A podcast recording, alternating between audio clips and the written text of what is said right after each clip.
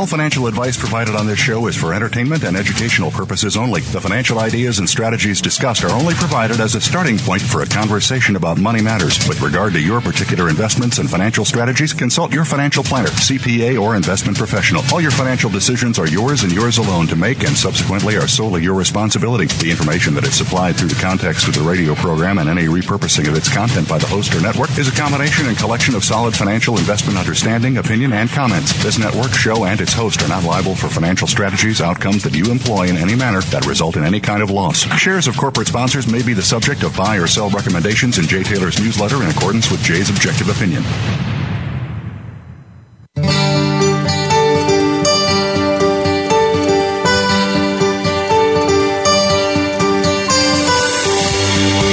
Welcome to Turning Hard Times into Good Times with your host, Jay Taylor. This hour will help investors fix issues and achieve personal gain. Now, here's your host, Jay Taylor. Welcome to Turning Hard Times into Good Times. I am your host, Jay Taylor, and I'm speaking to you from New York City on this, the 28th day of May, 2019. And uh, always like to remind you that I'm the author of Jay Taylor's Gold, Energy, and Tech Stocks. Sign up for that by going to miningstocks.com. I'd like to encourage you to consider signing up for Chen's newsletter. What is Chen buying? What is Chen selling? Go to chenpicks.com for that. And uh, also Michael Oliver, it's olivermsa.com. We'll be talking to Mike in just a few minutes from now. And uh, I do want to thank all of you for, uh, for listening to this show. And, and please send along your comments, questions, or whatever you have thoughts you have about this show, send them along to questions for Taylor at gmail.com. I also want to thank our sponsors for making this show economically viable. For today's show, our sponsors are Klondike Gold, Novo Resources, RN Resources, and Strike Point Gold. Now, before we get started with today's show, I would like to advise you that there were uh, that both Novo Resources and Klondike Gold, the two two of the sponsors I just noted, released two very important news releases today. Novo Resources talked about its mineralization report from its Karratha project and how it is planning to proceed with its exploration program there over the next few months. And Dr. Quinton Henning, Quinton Henning will be with me during the second segment of today's show and I'm sure he'll talk uh, more about the press release today as well as the three projects that the company is working on in Australia. And Peter Tallman's uh, Gold Klondike, Klondike Gold announced today that it's beginning uh, to drill at the Klond- on the Klondike property. Now, this is particularly exciting to me because, as you heard last week, if you listened to, to uh, Peter last week, Klondike now believes that they have discovered the structural controls where the high grade, high gold, high grade gold exists, uh, located in their 563 square kilometer property in the Yukon. And you know they've been finding a lot of lower grade disseminated uh, gold mineralization, which is very important from a longer term perspective. But what really gets the stock uh, investors excited in these junior gold stocks are some high grade hits uh, Peter said, and I quote, Our press release is in time for your show today. He sent me this email and he said, Our press release is in time for your show today. We have started drilling at Gay Gulch and El Dorado Fault. Now, you haven't heard much about El Dorado Fault, unlike the Parallel Nugget Fault and the Bonanza Fault where Lone Star is. Hopefully, with this drill program and some related surface investigations, we will start talking about it more. Uh, it won't take long to complete the short seven hole program, some of these holes can be drilled in a 12 hour shift. Uh, so I'm suggesting that any of you who own this stock uh, might want to keep a close eye on what uh, happens. We should start getting some drill results very soon, and I believe that they are targeting these high grade intercepts where the management now believes they have um, have figured out where the structural controls are. So that's very exciting. But speaking of high grade results, now just hot off the press, Great Bear, who has been a sponsor of this show up until a week or so ago, he just came out with some really exciting news on its Red Lake property, specifically 12.33 grams of gold per ton over 14 meters, including 30.9 grams per ton over 4.6 meters, and 194.21 grams of gold over 2 meters.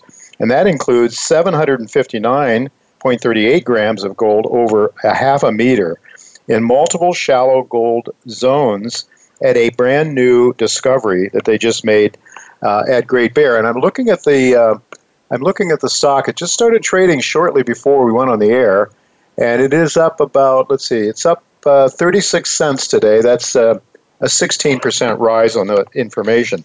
Very exciting news. So uh, I, I, expect uh, hopefully we'll have Chris Taylor on the show sometime in the near future. But these are really exciting numbers.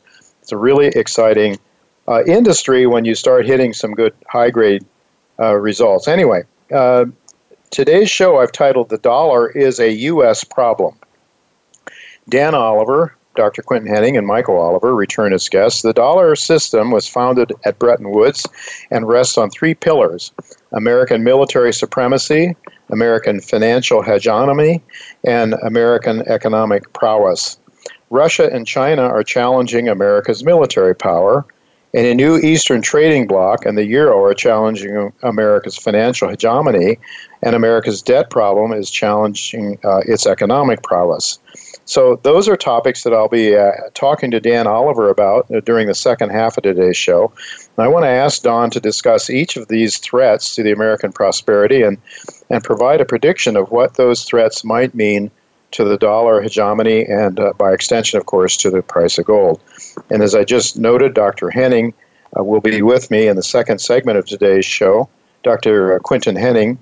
um, and uh, he'll give us an update on what Novo is doing. Very exciting news. Now, not as exciting as when they first made those great discoveries, uh, those go- gold nuggets, uh, but the work is continuing, and I think longer term, this is still remains one of my top picks and one of my, I think, most exciting stories that we're covering among a growing list of exciting stories. But right now, we have Michael Oliver with us, and uh, thank you for joining me again, Michael. Hi, Jay. Good to be back good to have you with us as always, and uh, it's good to tell our listeners it's olivermsa.com, olivermsa.com to learn more about Michael's work, and specifically if you're interested in the precious metals, he has a lower priced, very useful uh, service that keeps you abreast of the precious metals. Uh, Michael, you have been saying and have been saying for some time that you think that we need to see the equity markets get weaker uh, before we're going to see any kind of meaningful rise in the price of gold. Could you explain? I mean, that hasn't always been true. Sometimes they run in unison, uh, but right now you're suggesting that they're going in opposite directions. Generally, they're not. They're not uh, linked in positive correlation any longer. Uh, yeah, I, I think that's the case. I think the divorce occurred in 2011, and uh, it was prior to that they were in sync. Um, gold was on the upside uh, would lead the S&P in terms of percent gains during those years from 2000 to 2011. Uh, but the ba- basic large surges and drops were fairly coincident. Gold, for example, collapsed into late 2008, while the S&P peaked in early late 2007, but started its collapse in the latter part, summer and fall of 2008. Gold joined in at that point, and it collapsed as well. They both turned in early 2009 from their lows and uh, gold went from a uh, let's see, it was six six hundred eighty dollars and went to nineteen twenty mm-hmm. between uh, that two thousand nine low and late 2011. During that same time, the S&P advanced, but nowhere near as much. But they were in sync. But uh-huh. then in late 2011, the S&P was making a sell-off low after the European debt crisis. Remember, in the summer of 2011, you had a big hit in the S&P yeah. and the, the German index and so forth. Uh, and it made a low, and the central banks went crazy at that point in terms of policy, and that drove the developed market indices up big time.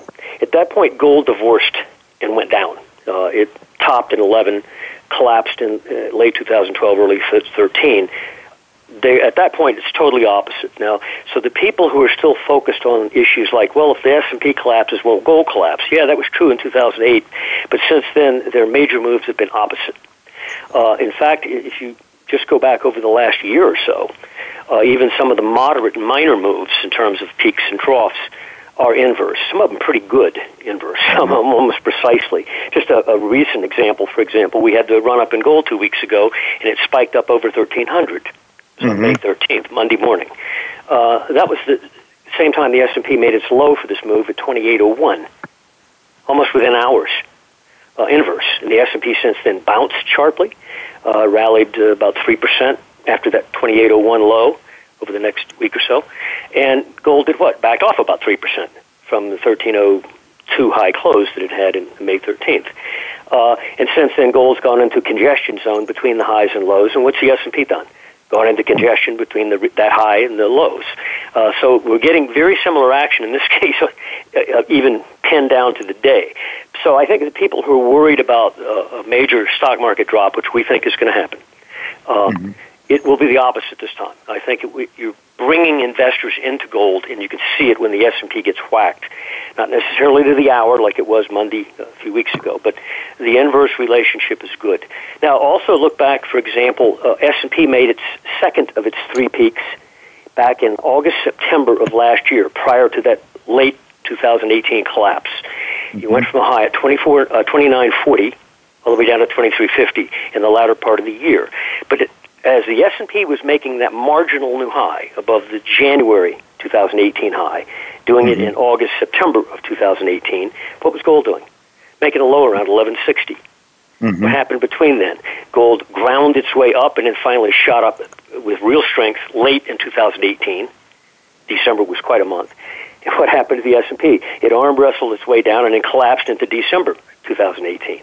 Now, what's really interesting, though, is this: not uh, just the inverse relationship, but lately, and I think this is evidence of investor shift, regardless of S&P's rally. It doesn't impress them.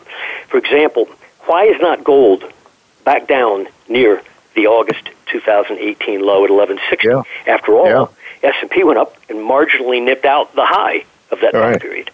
So right. if gold were equally as weak as the S&P was strong, it would be back down there. So instead, since that August low of last year in gold, gold went from about 39.8% of the price level of the S&P. It's now over 45% of the price level of the S&P. So mm-hmm. despite all the noise and the opposite zigzags, gold has gained ground relative to the S&P since that low. D- despite the fact that S&P went to a new high, it still mm-hmm. offset that. Yeah. So it, it shows that even though the S&P went up again to a marginal new high, which it failed at, uh, the money did not flee gold market. It, some of yeah. it backed out, but you don't hit a moderate pullback. So yeah. that indicates to me some resolute nature of investor buying in gold.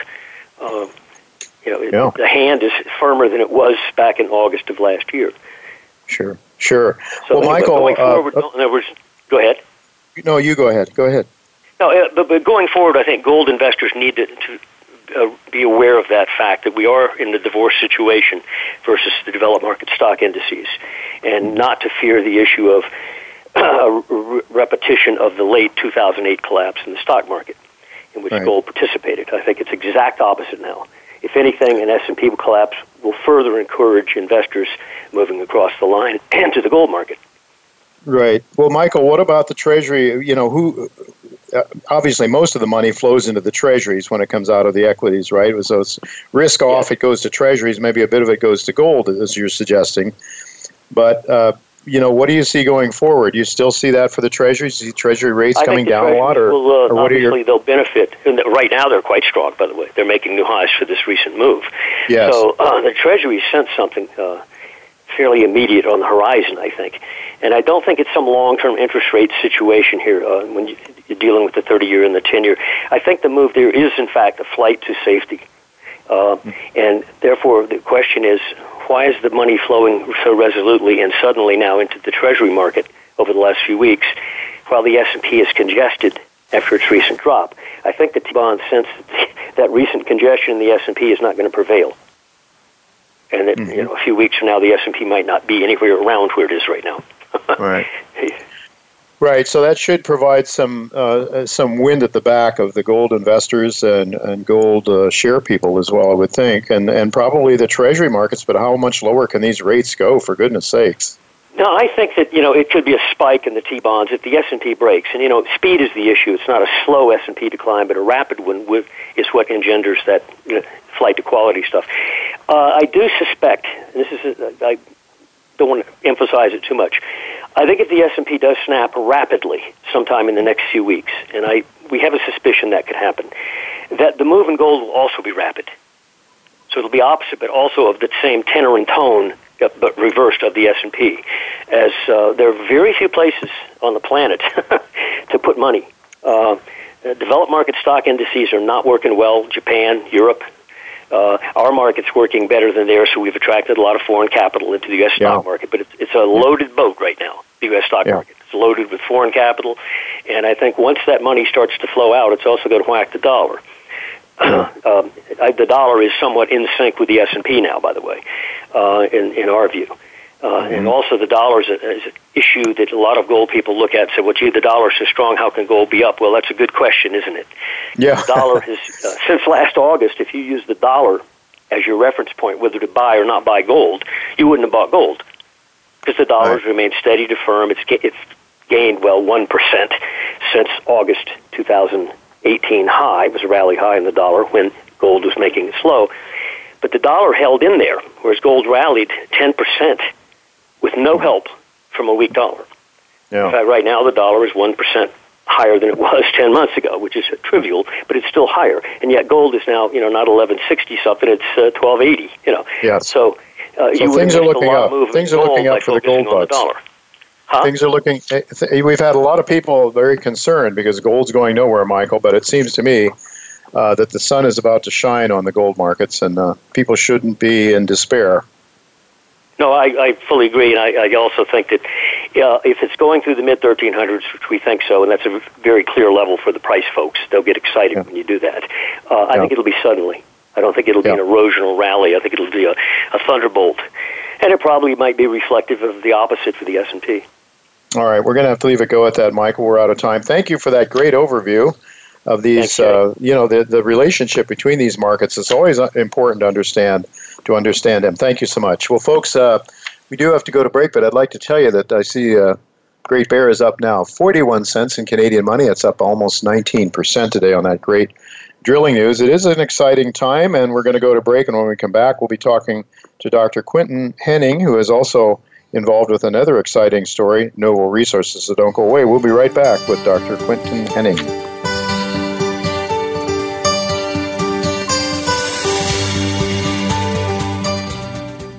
Novo Resources Corp trades on the OTCQX under the symbol NSRPF and on the TSX Venture Exchange under NVO. Its flagship assets are located in the Karratha region of Western Australia, where they are currently drilling and trenching their Purdy's Reward project. In addition, Novo has partnered with Sumitomo Mining Corporation to advance its Beaton's Creek Gold project toward production. With over 70 million in cash and strong shareholder support from the likes of Kirkland Lake Gold, Novo is well on its way to establishing itself as one of the top junior explorers and developers in Australia. StrikePoint Gold, trading under SKP on the TSX and STKXF on the OTC, has a market cap of under $10 million. StrikePoint is a new player in the Golden Triangle of BC and Canada. Focus will be on drilling the Willoughby project in 2019. Prior drilling delivered over 20 meters of 25 grams per ton gold and 184 grams per ton silver. Recent receding glaciers have identified new gold targets. Neighboring projects have been acquired by StrikePoint's largest shareholder, Ascot. Eric Sprott and Round out the other top shareholders. Follow us on Twitter at VoiceAmericaTRN. Get the lowdown on guests, new shows, and your favorites. That's VoiceAmericaTRN.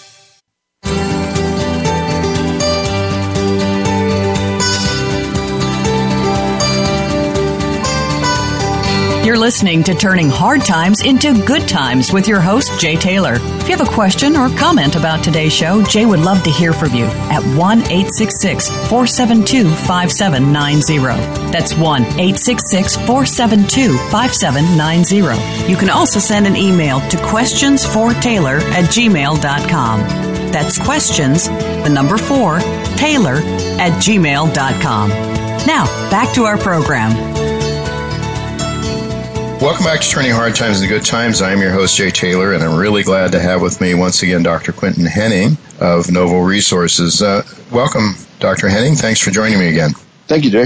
You know, I'd like to start out by asking you uh, a little bit about your comment well on Purdy's reward discoveries, because that's where all of the action was in 2017 that drove your share price up to as high as around uh, eight and a half dollars in Canadian money. So uh, perhaps we can start out there. I'd like to find out what you're doing there, if you uh, what your exploration plans are there, uh, since that's where all the excitement started out uh, a couple of years ago. Certainly, Jay. Uh, as you see today, we issued a news release talking about our mineralization report. We have completed that. Uh, had to pass it under you know several people's nose to, to review over the past week or two, uh, but it's finalized now, and it most importantly explains where we can take some uh, large scale bulk samples and, and kind of the next steps forward. So I would advise people to read the news release. But in, in short, here's what we're looking at the project uh, at Comet Well and Purdy's Reward uh, very nuggety gold, as everyone knows. But we've tackled this before at Beaton's Creek, you know, about 300 kilometers east of Karratha. We we tackled a similar project, not quite as nuggety, but you know, it was nuggety. It was a challenge for us initially, but we overcame it, and we recently announced a significant resource upgrade, as well as achieving, uh, ac- you know, application for um, mining uh, at Beaton's Creek. It's been approved. It's actually ready for mining and our mining uh, lease has been approved as well. So these are these are kind of seminal steps for us. Uh, you know, Karratha, we see a similar path now to what we undertook at Beaton's Creek. Um, we we do anticipate doing a large scale bulk sampling program similar to the one we did at Beaton's Creek a couple of years back. Uh, we can see that as providing the the technical input that we need to really understand the deposit, understand grades, uh, you know, understand processing techniques, so forth. Uh, but it, it also could help us potentially lead to uh, putting a resource to to which is very important here. So, mm-hmm. um, you know, we see a similar path. We've done it before. We're, we're ready to go to the hard yards, and uh, we're very excited. We also have uh, some work going on right now, some mapping uh, that extends the, the strike of the conglomerates at Purdy's Reward and Comet Well. Mm-hmm. Uh, we've also found some, interestingly, some mineralization and fairly high grade mineralization in the basement. So uh, the picture is, is morphing, but it's growing, uh, and we anticipate quite a bit of uh, progress this year. You know, don't forget ore sorting. Ore sorting will be a very important component of the work going forward. We see that as a critical, um, you know, yeah, that will be of value. That's very exciting, actually. The the ore sorting uh, could could just be dramatically uh, it could dramatically improve the economics. I should think there, uh, especially not so much. I guess at per, not so much. I guess at uh, at Beaton's uh, Beaton's Creek. It's more to do with the the larger nuggeting uh, effect up at Comet Well and Purdy's Reward, right? that's correct. You know, we did our test work late last year, and announced some uh, news releases early this year that talk about the success of that ore sorting technique and it, it's just astonishing, you know, to see a machine that can actually pick gold particles or pick rocks with gold particles embedded in them out from, uh, you know, a huge amount of waste material. So, you know, we see a great deal of promise. Um, I'd advise people to read the news release because that, that we issued today because it talks about the, the potential benefits we could see from ore sorting and how we could implement grade control at Comet Well uh, in Purdy's Reward as well. You know, this is a, a challenging deposit. How do you how do you define the boundaries of it? Well, if you're putting rock through on a continual basis, you can actually use the, the computer that's driving the ore sorting process to help you quantify uh, grades, you know, mm-hmm. almost instantaneously. It's kind of a uh, instant feedback type approach, but in, quite frankly, I don't know of any other deposit, at least gold deposit, that uses a similar approach. They might do it with diamonds, I don't know, mm-hmm. uh, but this is very innovative very innovative. I mean, it just stands to reason if a, a, really large, I don't remember what the sort of percentages were, but the vast, the, the vast quantity of rock uh, was barren, did not have gold in it, but was able to take out a very small percentage of that mass that had gold. And so if you could leave the barren rock behind and just, you know, concentrate the high grade, wow, what a, uh, what a, what an improvement, uh, what a cost reducer that would be. Well, I know that, uh, go ahead. I say that's right. That's correct.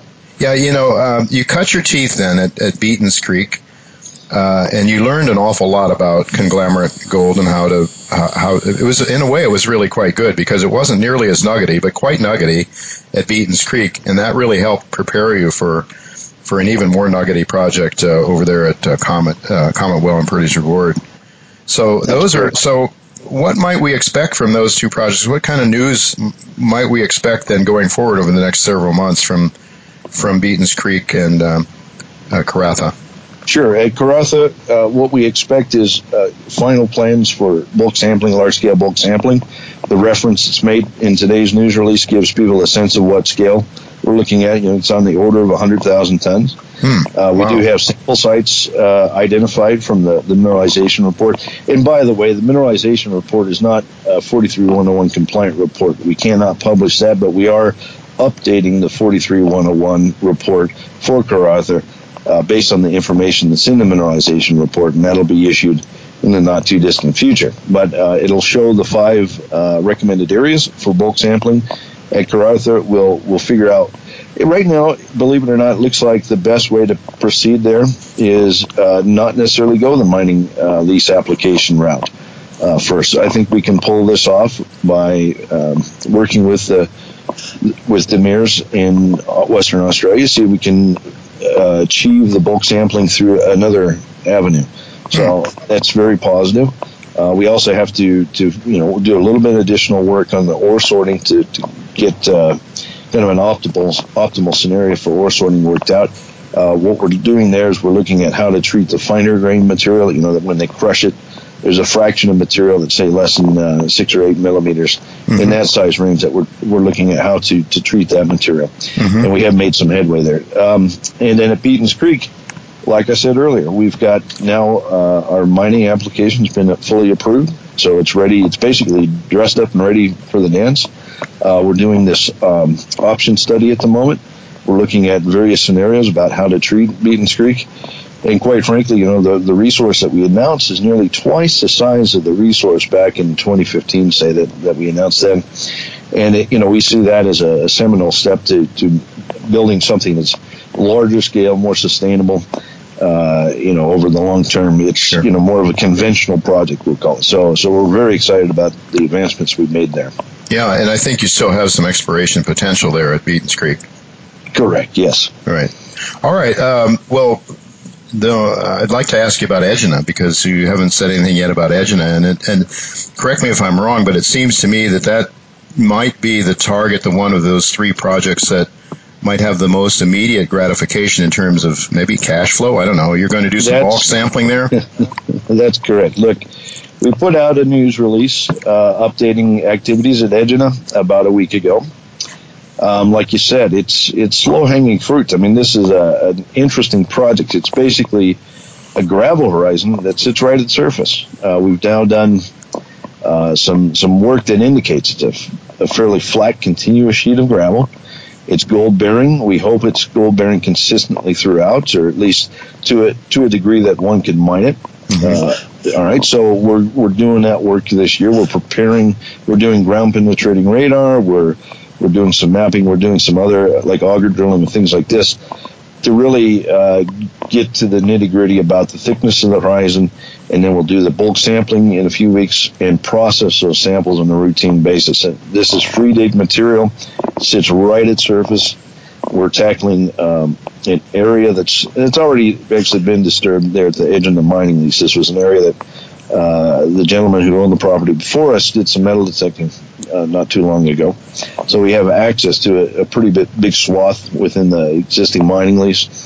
Uh, really, what we want to get out of this exercise is establish all the protocols for defining a resource on this nuggety gold, mm-hmm. but also, you know, get some sense of how we can mine it and, and, and that too. It's, it's an interesting project because it's really exploration combined with an element of uh, you know bulk sampling that that could ultimately lead to uh, ideas about how we could process it on a commercial basis. Mm-hmm. You know, it's a gravity recovery, a very coarse gold. Uh, if people want to get a sense of the, the gold that we're dealing with, I'd advise them to look back at the news release from December of last year where we talk about the grade from the initial bulk sample. You can see the photographs of the gold that was recovered.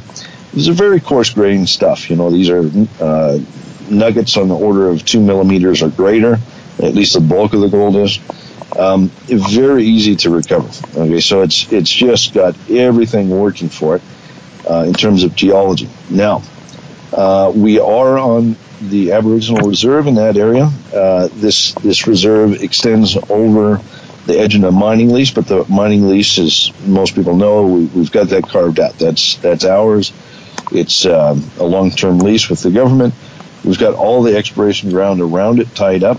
Uh, but we are working with the Aboriginals on how to advance the bigger picture. Mm-hmm. Okay, this is really critical because this target isn't just a one little corner. You know, it's not just a postage stamp. Mm-hmm. This thing covers literally, you know, potentially hundreds of square kilometers. Mm-hmm. All right, so we are uh, we're actively uh, engaged with the, the Aboriginal Corporation in that area and uh, you know there's been some some movement on that front, which is very interesting. Uh, we've got you know a sense of what um, where, where, they're at. You know, we've gotten to know them fairly well. What uh, what needs they have. Uh, we also, um, you know, they changed a law firm recently, which uh, the law firm that they've engaged with is one that we've had some dealings with in the past, so we see that as a positive sign.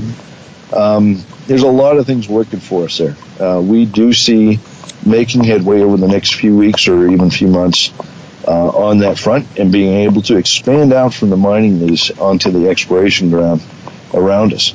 And, you know, and that's critical at Edge. If, if we show the world that this sheet of gravel contains gold over a broad area, mm-hmm. I think it will really open up people's eyes and they'll, they'll realize uh, how important this asset is.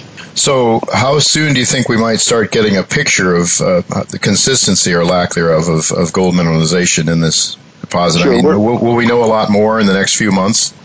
Yeah, absolutely. So, this is, uh, fortunately, this is a, a relatively easy uh, deposit to work with, free dig. So, we're going to start digging samples on the order of 100 tons each. These are bulk samples. Uh, we'll do it on a gridded basis. In other words, we'll have a kind of a systematic approach. Uh, and we can process those samples. Most importantly, we can process them through our, our, little IGR 3000 plant that's at Station Peak. So we'll be trucking the samples back there. We'll we'll start feeding them through in a staged approach. They're upgrading the plant right now. They're nearly done with those upgrades. Uh, I'd say we'll start digging samples here in a few weeks, maybe a couple weeks, and then start processing processing them towards the end of June or early July and that'll give us uh, a good indication. Like we should be able to tell the market, yep, yep, there's gold in these samples, you know, on a routine basis. Uh, and you know, just the the initial area that we're targeting, I would say, you know, two or three months, we should have most of the samples processed through there. Uh, and then, you know, if we get access to the ground around it, you know, we can we can expand the exploration significantly. Uh, you know, touch wood, if we find there is a degree of consistency, then we can probably expand our, our spacing on samples mm-hmm. and start to uh, to be more aggressive with this thing. What I would like by the end of this year is to have not only uh, a picture of what's you know how we define a resource on these gravels at Egina mining lease itself, but I want to see, I want to show the world that the deposit, like I said earlier, continues out onto the greater terrace and that there's uh, potential for something much, much more vast here. Well, as I understand it, Quinton, uh, is really a weathered portion of the uh, of the conglomerate to the west. It, it, extends over to Comet Well and Purdy's Reward. Do I have that right? That's absolutely correct. We actually find pieces of weathered conglomerate in the, the trenches, in this gravel material.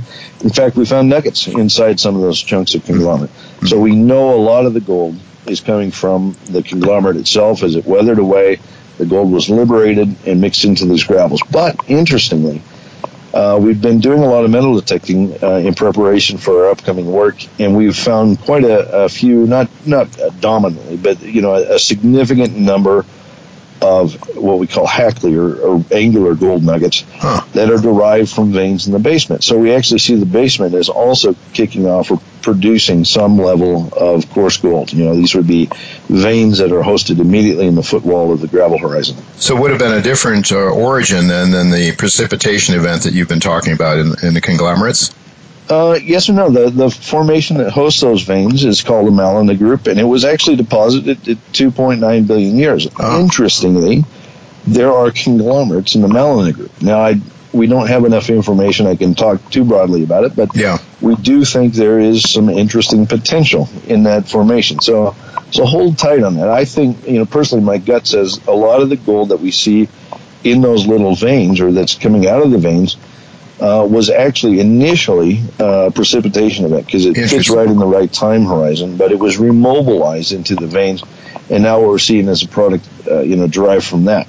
but uh, we have some, uh, we'll call it, you know, quasi-academic work that we're, we're doing right now that should give us some answers by the end of this year. All right. Well, just we're really running out of time here, so I have to ask you, um, with three projects going on, uh, you've you've got to be burning through quite a bit of cash, Quinton, and I'm and I know that you just recently announced uh, some twenty million dollars or so that you pulled in from warrants being exercised. But how is your treasury right now, given given all of this activity? It's speeding up a lot in the cooler months of sure. Australia. Yeah, yeah, this is the busy season right now. So the twenty million actually came in over the past couple of years. Okay, a lot of those warrants were exercised, you know, back in even late 2017. Okay. Mm-hmm. You know, so. Um, so we have about 50, I think 51 million or thereabouts right now. Uh, we will be spending on the order of a million and a half to two million a month for the next uh, six or seven months, basically till the end of the year. Uh, we're in a good position, uh, but we do recognize we want to get to the finish line. So, you know, this is a concern we have that we want to, to make sure we use our money prudently uh, I'd also advise people to remember we have an MOU with Sumitomo Corporation to look at various ways of financing things. Mm-hmm. Now, Beaton's Creek is, like I said, ready for, for the dance. Uh, yeah. Egina could be advanced in theory very quickly if, if things work out right.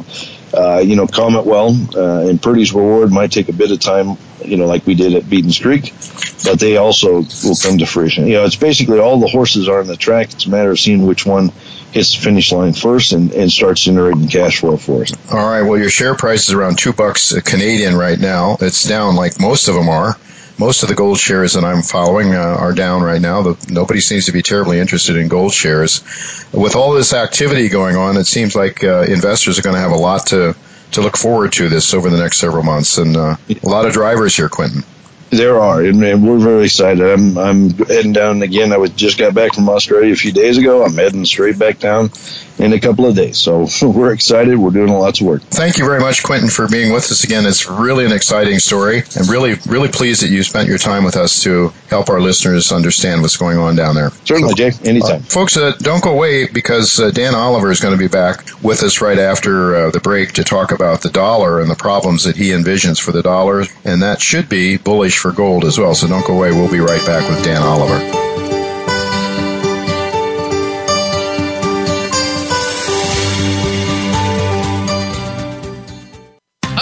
Rush has begun.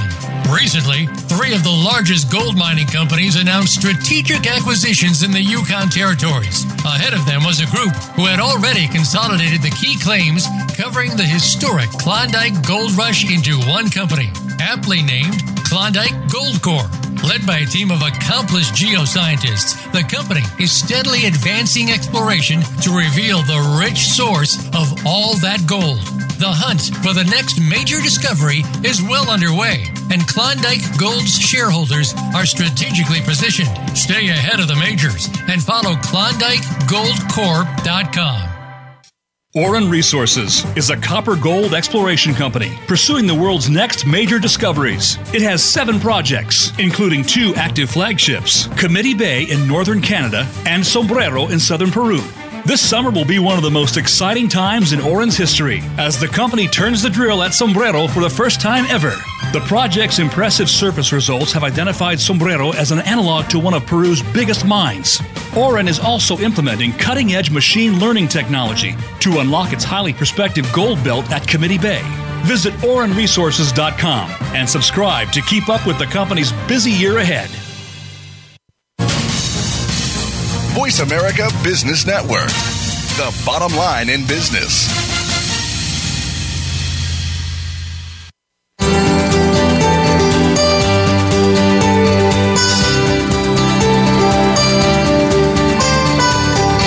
Listening to Turning Hard Times into Good Times with your host, Jay Taylor. If you have a question or comment about today's show, Jay would love to hear from you at 1 866 472 5790. That's 1 866 472 5790. You can also send an email to questionsfortaylor at gmail.com. That's questions, the number four, Taylor at gmail.com. Now, back to our program. Welcome back to Turning Hard Times to Good Times. I'm your host, Jay Taylor, and I'm really pleased to have with me once again Dan Oliver of Myrmikan Capital. Thanks for joining me again, Dan. Well, thanks for having me. You know, uh, I want to focus on an article you wrote back in January 14th uh, titled Our Currency and Our Problem. Of course, some water has passed under the bridges since then, uh, but that's what I'd like to focus on because I thought it was really fascinating. Uh, you start out uh, being somewhat concerned that um, maybe we're going to experience the same kind of a problem. Well, it wasn't really a problem. It turned out to be very bullish for gold, but the immediate response of gold in 2008, 2009, the credit crash, was uh, the gold also got taken down because, of course, uh, when the margin clerk calls, you have to sell what you're able to sell, and people were able to sell gold to pay the clerk, the margin clerk. Uh, but this time, you're suggesting that maybe it might be a bit different. That uh, you're thinking it might gold may not be hit hard on the down, uh, you know, in any kind of a credit crash this time. Could you explain what your thinking is on that? Sure. I think the operative word there is might, right? I mean, usually history does repeat itself, and and the point I make in the article is that if we look at the dollar system as a system, there's about three, I forget, point two trillion dollars of base money. It's the monetary base, the Federal Reserve liabilities, balancing ninety trillion dollars of debt.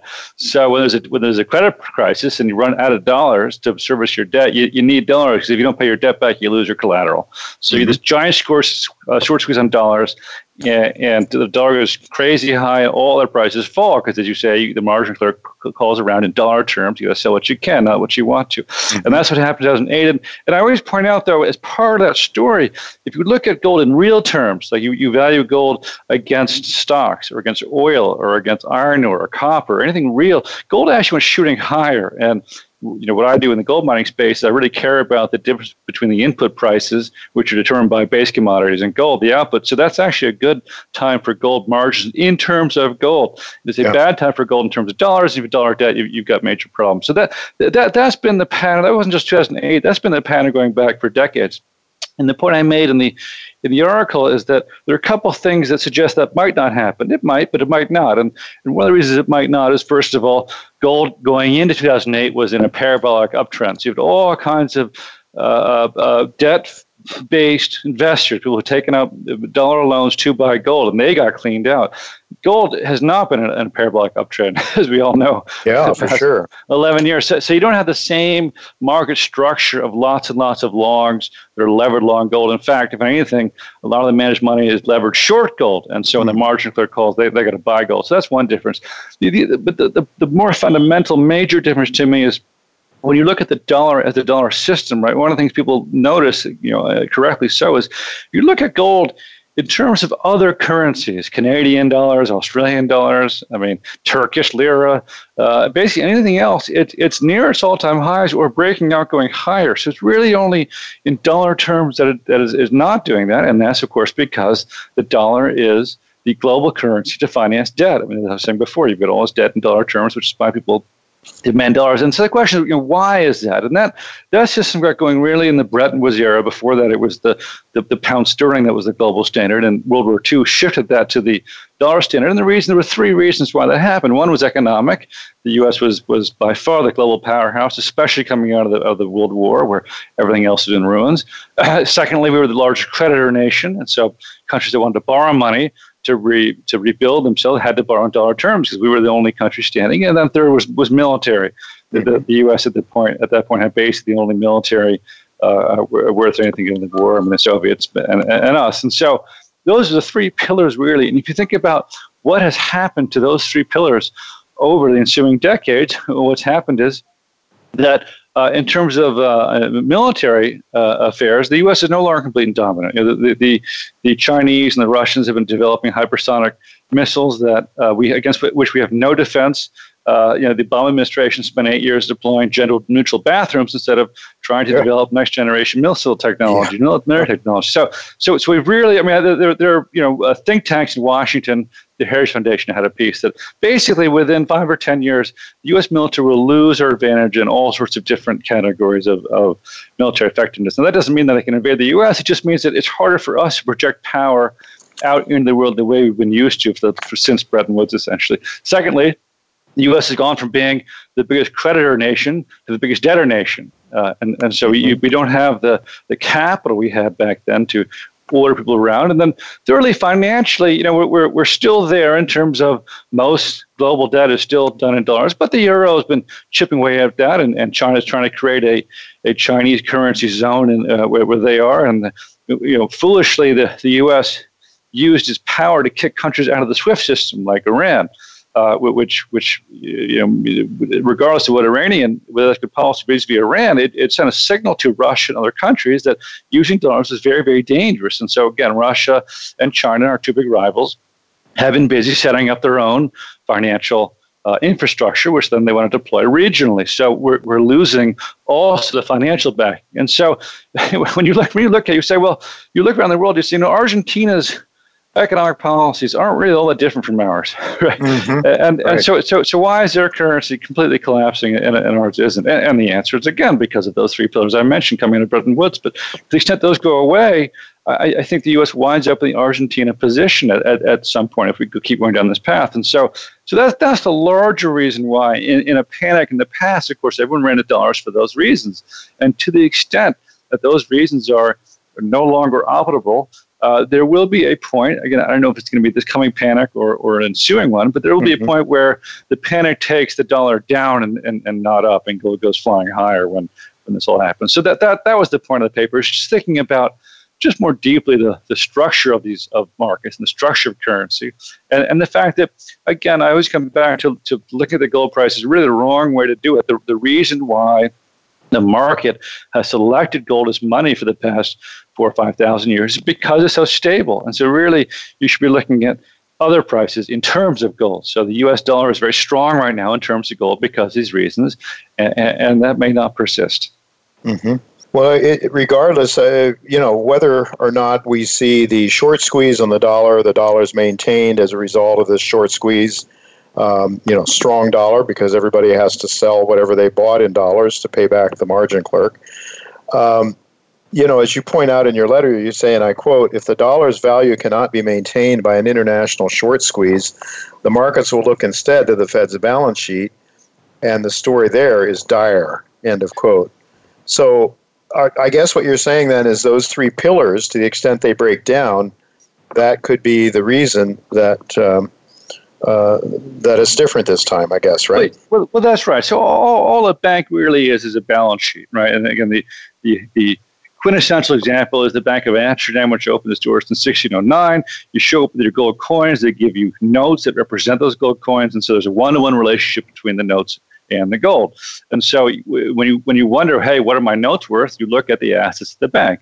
And, and the fact is, the central bank is really not relevant to the question because economics trump politics at the end of the mm-hmm. day. Uh-huh. So all the Fed is is a balance sheet. Now, again, for long periods of time, depending on how powerful the, the politics or the country is, you can have politics override that. And so uh, that's what we've had. We haven't had economic forces shaping the value of the currency for the past 60 years It's been these political factors, military, financial, and, and economic. But to the extent that those go away, then what you have left is you say, well, what, what is a dollar at its essence? What is it? And again, as you know, originally in 1792, the first currency act, it was defined as a certain number of grains of silver, uh, and, and that was shifted to gold in I think 1900. But what is it now today? What it really is, in its essence, is a unit of liability of the Federal Reserve. And so you say, okay, that's that's nice. Well, what are the assets that's backing this liability?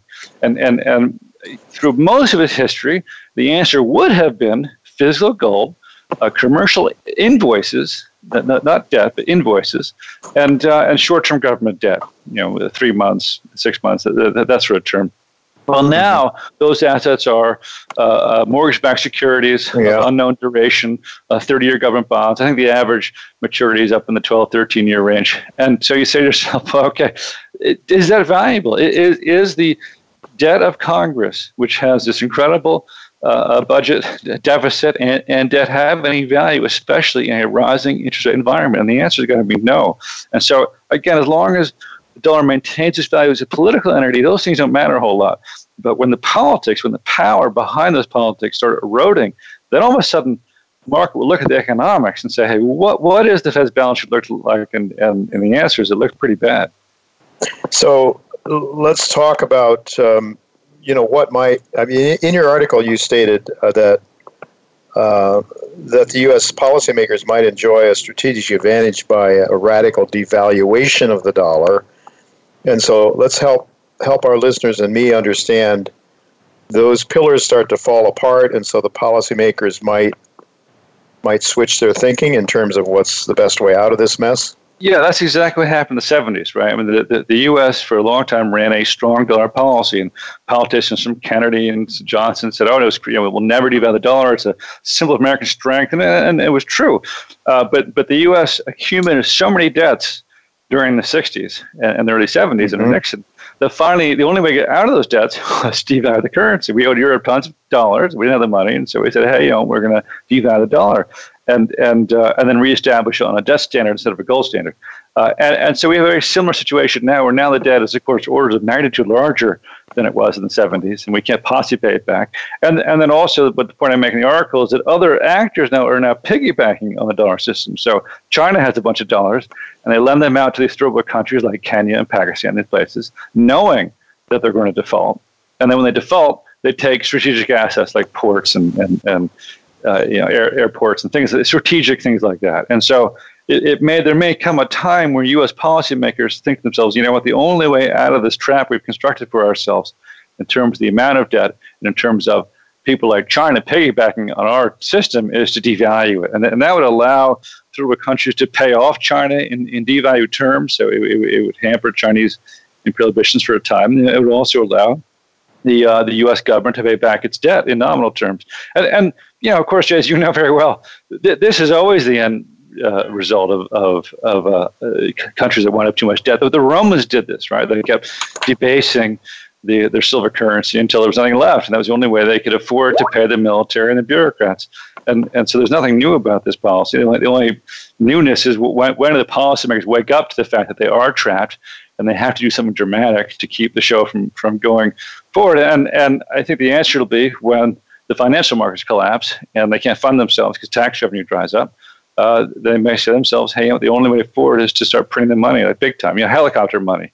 Uh, mm-hmm. Uh, and, and and and very very possibly. I mean, it seems to me that the the Chinese, for sure, and some other countries started to become concerned about the dollar big time after the uh, the last financial crisis. And I'm wondering, Dan, uh, I think you would probably agree with this that in order to have the world's reserve currency, you have to orchestrate chronic deficits so that you're always putting out a, massive amount of money floating around the a, massive amount of your currency floating around the globe so that uh, there's enough liquidity. I mean, one of the excuses that everybody gives why the dollar can never not be reserve currency is that there will be an ever that there's there's just no other currency that can compete in terms of liquidity and uh, and so forth. But I um, Hugo yeah, that, that was that, yeah. that, that was that was Minsky's point, right? And I completely uh-huh. disagree with that. I mean, th- that is the case if your currency is based upon a debt system, right? Because uh-huh. d- debt compounds exponentially over time, and you need more and more dollars to continue the system from blowing up. If your currency is based on an equity system, i.e., gold, there's plenty of liquidity for gold uh, and, and gold derivatives. And I, I, don't mean you know, paper gold like uh, in, in London kind of thing, but what, right. what I mean is fact, physical the physical is sitting in a bank and people have claims to the gold and the equity right. claims trade. There's plenty of liquidity. And that gold to be much higher prices today to, to make yes. it happen, which will happen at some point when the system breaks down. But so I, I, I disagree that a reserve currency is, is, is necessarily has to be based on debt, and therefore you have to increase its quantity exponentially to keep this is blowing up. Well, that, I mean, you're right, that's the system we have, but that's a bad system. Yeah, that's the system we have. Under this current system, though, you have to keep pumping more uh, currency out there in order to Correct. retain. But then the problem, Dan, that I see is we see that all the charts show grow, debt is growing exponentially while uh, GDP, if you even believe the numbers, are growing in a linear fashion. So clearly, you don't have to be a rocket scientist to understand that system's going to break down sometime. And now it's even growing more rapidly under Trump. He's spending more than uh, every every president seems to spend more than the previous president. So, um, so a very interesting picture that I don't know, you know, Hugo, Hugo Salinas Price, he pointed out that over the last, uh, I think it was six or seven years, the U.S. cumulative deficit, trade deficit, increased by over three, 3.6 trillion, and yet the amount of money that's in the central banks, the amount of dollars that held by central banks, actually declined by about four percent. His theory is that already what's happening is the central bank of China and others, perhaps, but China being the dominant one, is uh, you know is is buying gold with those dollars and leaving it in the hands perhaps of other Chinese citizens, and then they use that money and go out and buy assets around the world. And that the Chinese may be backing out of the dollar system that way. Does that sound like it could be? Uh, I, I, mean, I, I, think I think the Chinese have gotten a lot of mileage playing the dollar system, so I, I don't think they're going to be the ones to, to torpedo it. I do uh-huh. think that they've been buying a lot of gold because they're clever enough to know that it, it, its days are numbered, and so that they want to play it both ways. As long as the dollar system keeps going, they'll, st- they'll, they'll keep exploiting it for their own purposes, and then when it blows up, they'll have gold in reserve to fall back on, and that's a very sensible policy. I think Russia's doing the, the exact same thing. Um, so I, I, and and also I would point out that don't forget, central banks aren't really the main sources of money creation. The main sources of money creation are the commercial banks, the private banks. They're the ones who lever up assets and do maturity mismatch and have fractured mm-hmm. backing, all that business. The, the, the, the function of the Fed is to run in and save them when they blow up. That, that's their function. So they don't need to print the money as long as the commercial banks are willing to increase leverage, what they are, which they are doing. So the, their, their role comes later when they got to print the money to, to backstop them when they blow up, and that's probably not too far off. Dan, with just a couple of minutes left, uh, with respect to uh, the gold mining industry, which I know you pay a lot of attention to, uh, you made the point in one of your recent missives that um, at $1,300, most of the mining companies make enough money to uh, to pay good salaries and pay their debt, but there's not a whole lot more left over. What do you think we need in in the way of a of a gold price to make uh, to make the gold mining industry some place that people want to put their capital in again? Well, I think over 1300. I, think we, you, I mean, look, I mean, I'm not a chart guy, but it's pretty obvious. Once we cross 1350, 1370, whatever the number is, we're going to go shooting higher. And, and, at that point, what'll happen is, you know, and the way mar- markets work is when you don't need the capital, it all comes out of the woodwork. Yeah. And so, so right when gold hit 14, 1500 and the industry can self fund itself, then you'll find all the third party guys running it. And, and that's when you get a big, big spike in, in valuations. It's been painful waiting for that. It's going to happen. Uh, when, I don't know, but it, but it will because gold always goes up in terms of currencies that uh, the government is uh, running deficits on. So it's just a matter of time. The last credit crisis, of course, China was there in a big way with massive amounts of stimulus, and that yeah. sort of in, increased uh, commodity prices around the world. It helped to pull to pull us out of the uh, out of the dungeon, so to speak. Uh, meantime, as we just noted, they've been increasing their, their largest gold producer. They've been importing huge amounts of gold from around the world. Uh, and uh, do you think that they may not be there to send us a, a, a safety, uh, a, a, safety, uh, whatever you call that thing they throw out on the water, uh, to save people that are drowning. You think the Chinese? Yeah, the, the, the Chinese are not altruistic. Right? 2008, they looked around the world. Everything was super cheap, and their commodities were on the floor, and they had money, so they bought them all. The problem is their economic model is even crazier than ours is. Right? They, they spent the last 20 years building ghost cities and full-scale replicas of Paris and New York and all that crazy things. Uh, everyone owns four apartments. They live in one of them. So, so I, I don't think China's going to be there because I think they're on the verge of blowing up as well. Some of their banks are rolling over finally. The economies are letting some of these companies blow up for the first time. So I, I, the chances that the Chinese can muster another credit response to bail the world out, I think is very, very slim. Um, 30 seconds left. What should we be looking for in terms of Fed policy to, to tip, uh, to figure out which way this might go? Well, I was just, I think before we started, if you look at the uh, yield curve, uh, it's just going negative again. And it does that yeah. usually right before there's a big financial crisis. And because financial dislocation is bigger than ever, I think the, the, the crisis is bigger than ever. So I think what you want to look for is when do the markets force the Fed to react and start printing the money again, and how do they do it? And I think the, the markets are betting it happens before the end of the year. And that's got to be good for gold prices, I think. So, I mean, I'm, yeah. I'm hoping this, this funk we're in doesn't last too much longer good for gold prices. I'm not sure how good it is for our national discourse, but that's another issue for another time. Dan, thanks so much for being with us today and uh, helping us understand uh, the really crazy world that we're living in. It's great to have you, as always. Thanks. Thanks. All right, folks. Well, that is all the time we have for this week. Next week, Richard Maybury is scheduled to be my guest, and Ivan Bebek of Auryn Resources as well. And I think Michael Oliver will probably join me again. So until next week, goodbye and God's blessings to you.